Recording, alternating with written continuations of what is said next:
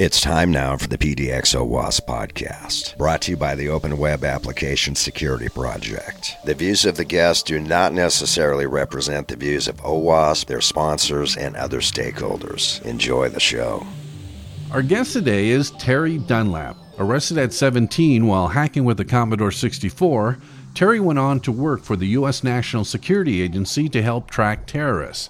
He left the NSA in 2007 to bootstrap Tactical Network Solutions, an offensive focused cyber company catering to the world's friendly foreign governments and militaries.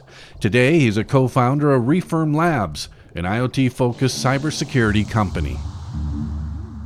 Thanks, Terry, for joining us on the OWASP PDX podcast. Today, we're going to discuss everything about the Internet of Things, the acronym IoT. Terry, can you describe in detail what the Internet of Things is, does, and how vital it is in today's technological world?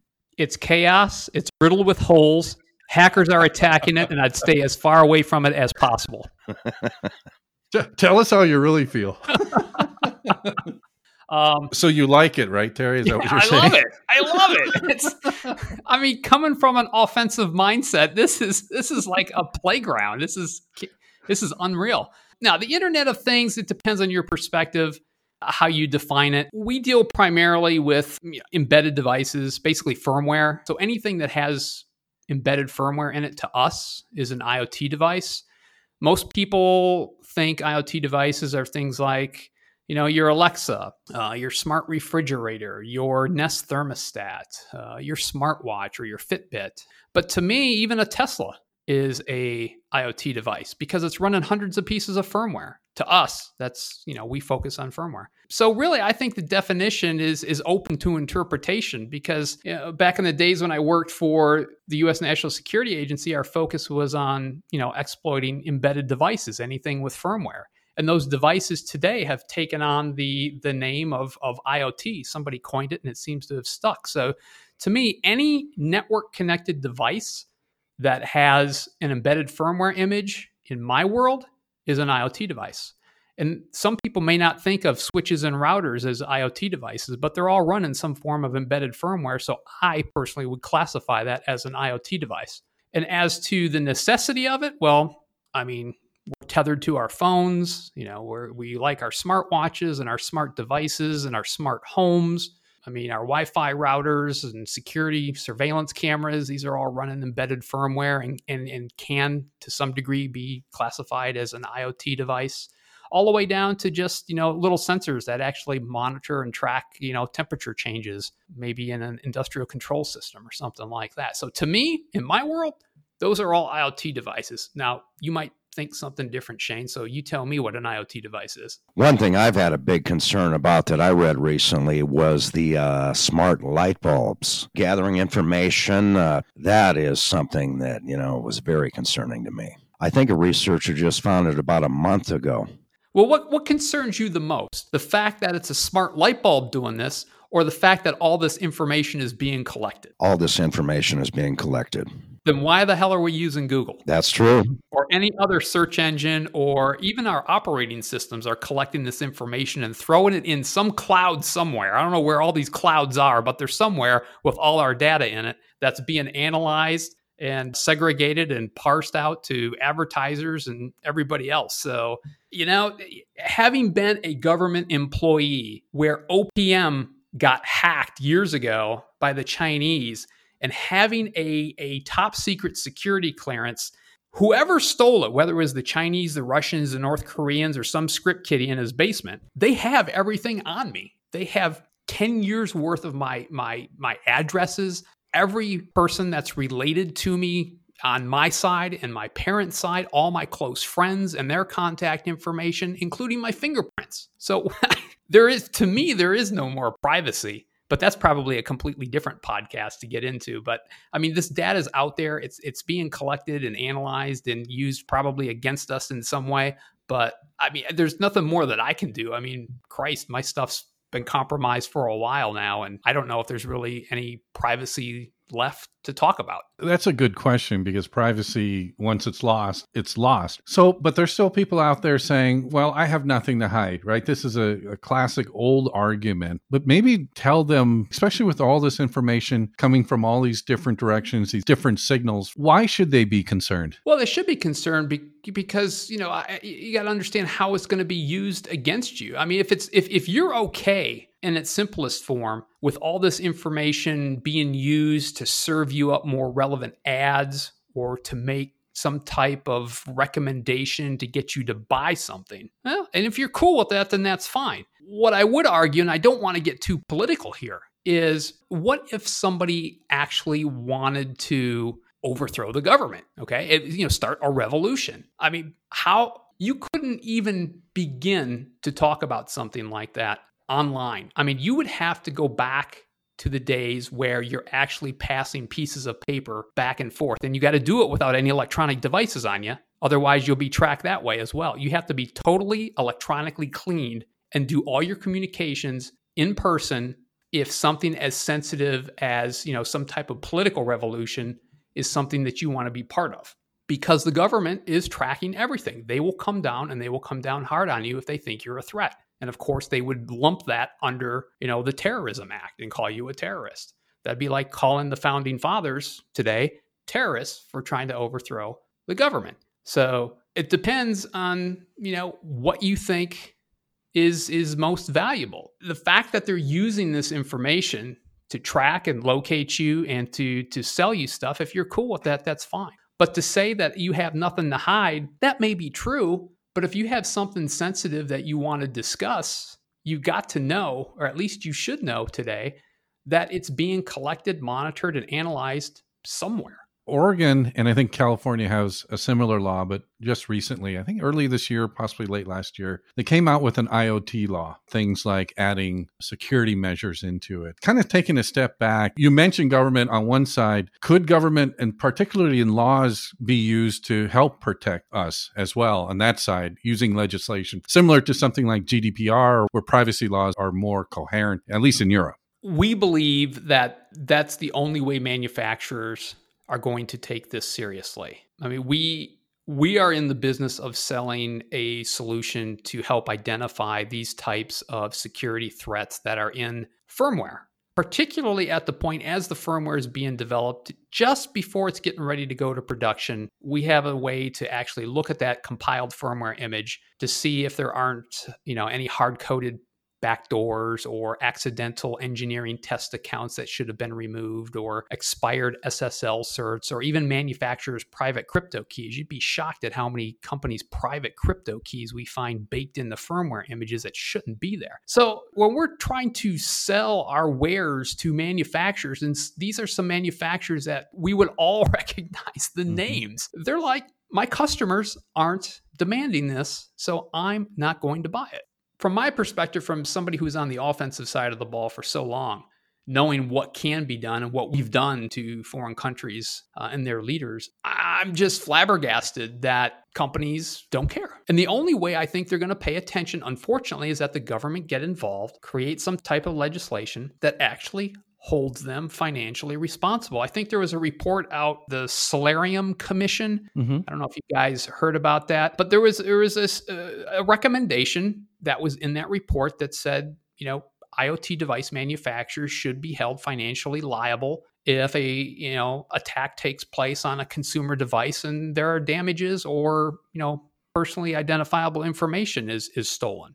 Mm-hmm. And unfortunately, I think that's the only time manufacturers are actually going to put money on the line and take this seriously. Now, if you do a little research for with the Federal Trade Commission, is it yeah, the FTC? Mm-hmm. I mean, they've already had cases, class action lawsuits against the likes of TrendNet, D-Link, Asus, and others because their their Wi-Fi devices, their routers have been hacked in the past and leaked personal information that was stolen. And these guys are then subjected to not only stiff monetary fines, then there's required to do third party security auditing of all their new products for like the next 20 years. And I don't think companies are going to do this voluntarily unless it hits them in the pocketbook somehow. Whether it's from consumers not buying their stuff because, you know, somehow they find out it's not secure or it doesn't carry some type of seal of approval, which we haven't seen yet, or or they become victims and class action lawsuits and take place. So yeah, I, I, unfortunately I think government will have to be involved and fines will have to be levied and maybe maybe companies will pay attention then. Terry, can you give us a little bit of your background in government? Sure. I started at the uh,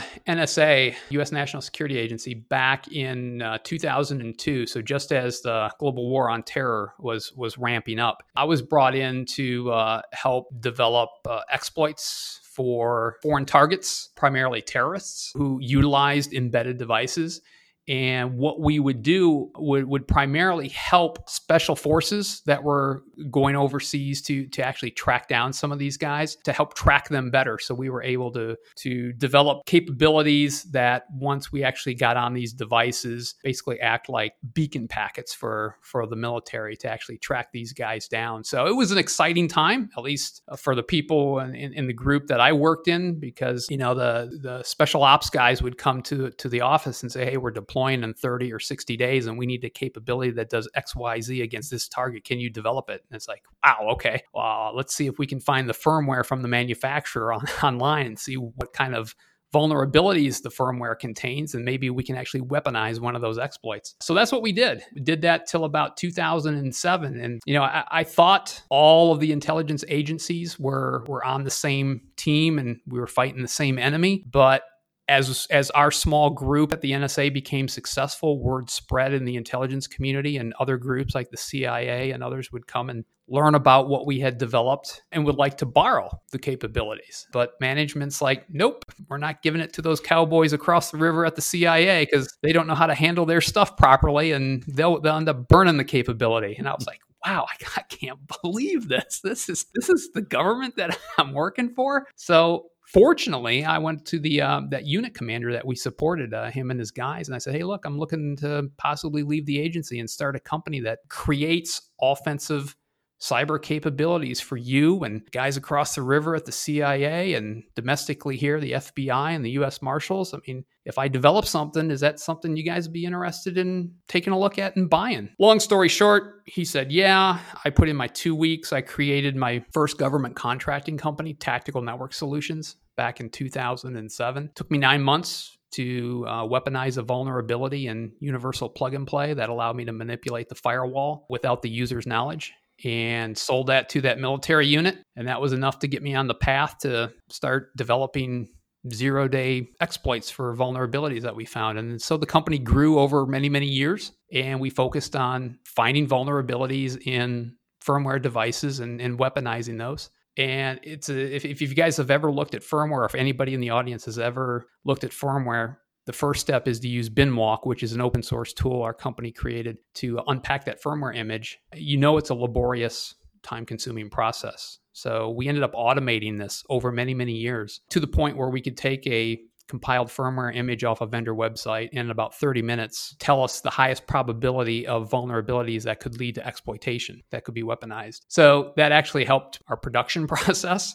But in 2017, we were actually showcasing this platform we had built to uh, some members of the intelligence community. It was kind of a little conference here in Maryland and some investors happened to see it and said, Have you ever thought about using this tool for defensive purposes? And I had to laugh because it's like, why would, I, why would I want to defend this crap? I mean, we're, you know, this we're out there fighting the good fight, going after the bad guys and the criminals and the terrorists, and I only have to be right one time. If I'm on the other side of the ball, you know how many times I have to be right every time, and I don't like those odds. But money talks and these guys were willing to put up, you know, a couple million dollars to uh, fund a brand new company that would utilize this once offensive capability to actually start helping manufacturers defend against the very same things that we would go after against our targets overseas. And so we ended up spinning that technology out of Tactical Network Solutions in 2017, created this new company, Refirm Labs, has no connection to the government whatsoever. And me and my co founder brought the core team over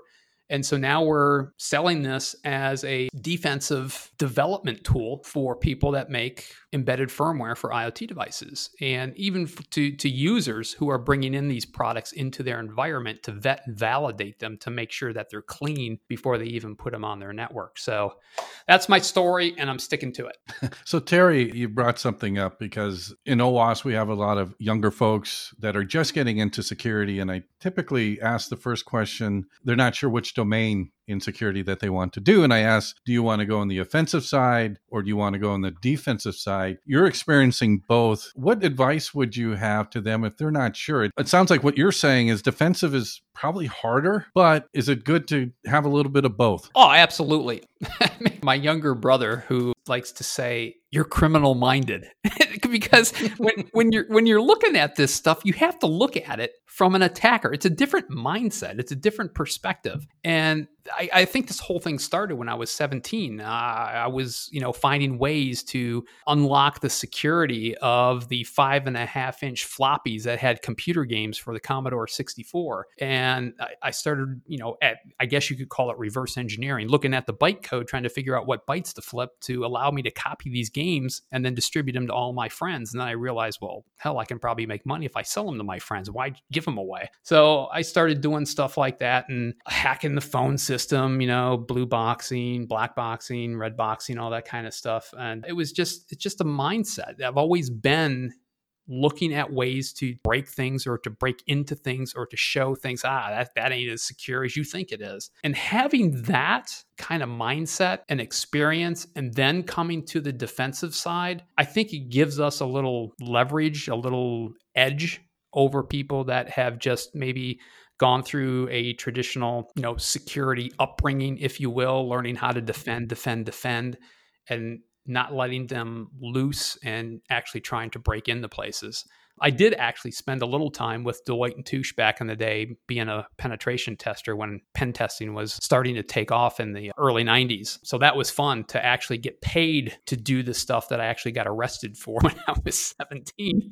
Um, so yeah, that was that was thrilling to know that that was a profession that you could go in and actually break into, you know, First Energy or Fifth Third Bank or Procter and Gamble or State Farm and, and be able to show it, basically you're showing off is what it was. Uh, that's the way i felt. Uh, I'm showing off wow look that's secure you know i was able to get this i was able to spoof this email you click this link and i pwned you man. I mean it's, I mean it's it's such a thrill to me. It's it's like an adrenaline rush when you're on the offensive side and, and you're doing something naughty that you're not supposed to be doing. It's so cool. So yeah i'd say if you have a chance to go down the offensive route get some offensive training actually play around with you know, in a lab environment or some of these virtual environments where you can break into stuff and experience that, I think it gives you a pretty different perspective when you start to defend stuff. So I'd say start on the offensive side then work your way over to the defensive side. That's my opinion. So, Terry, elections are coming up, and I've been reading a lot of great research about electronic voting versus good old fashioned paper system. I want to hear what you think of that first. Is paper better or electronic? I think paper's better in my perspective. Look, if any any time you introduce an electronic component into anything, there's to me there's a higher probability that something can go wrong. So, you know, it just I understand the convenience factor of having all the voting electronic. However, looking at it from, you know, an offensive perspective, it's like, wow, there's there's got to be a ways to get in there and monkey with that stuff and, and and throw a monkey wrench into it and cause all kinds of chaos because that's that's the, that's what I would do if I was allowed to. I'd try and find ways to steal voter registration databases or to make changes, you know, make live people dead and dead people alive and cause all kinds of chaos. And, you know, can I intercept the traffic that goes from the polling place to the board of elections? And can I filter that traffic and maybe flip a bit here and there and see what I can do? Can I insert myself as a man in the middle and do some type of man in the middle attack? I mean, that, that that's how I look at it. You, you really can't do that with with paper ballots you know, I, I'm the type of guy, and you can ask my wife, when I go out to buy a vehicle, I want as few electronics in it as possible. Like when I when I bought a Jeep recently, they tried to sell me on, you know, a high-end Jeep Wrangler. I said, I don't want this. I just all I want is an air conditioner. That's the only thing I want. I'll roll down the windows myself. I will unlock the door myself with my key. I don't need an electronic start. I can I'm able to put the key into the column and turn it. I don't need all these whiz bang uh, electronic features because these are just other components that can go bad. So I would say paper ballots are better and more secure than all this electronic stuff. The paper is the audit. So another way of looking at it, you go to a grocery store and you got your point of sale there and you put your card in and that transact it's all nice. It's convenient. But at the end, it asks you if you want a receipt. That's what you get. You get that piece of paper. That's your proof you were there, you know, physically. Nothing else indicates otherwise. And so they were, yeah, they were saying there is some convenience about the actual voting system itself. But at the end of the day, make sure you get your receipt when you vote, something of that nature. Yeah, exactly. I, I, I don't know if there's ever been a cost benefit analysis run between a state or some counties or jurisdictions running an all electronic ballot process versus paper ballot process. Sure, it's a little more manual labor involved probably to do the manual stuff, but you know, it's I don't know. I, I would think maybe the cost might be a draw. Maybe the manual stuff might be a little cheaper.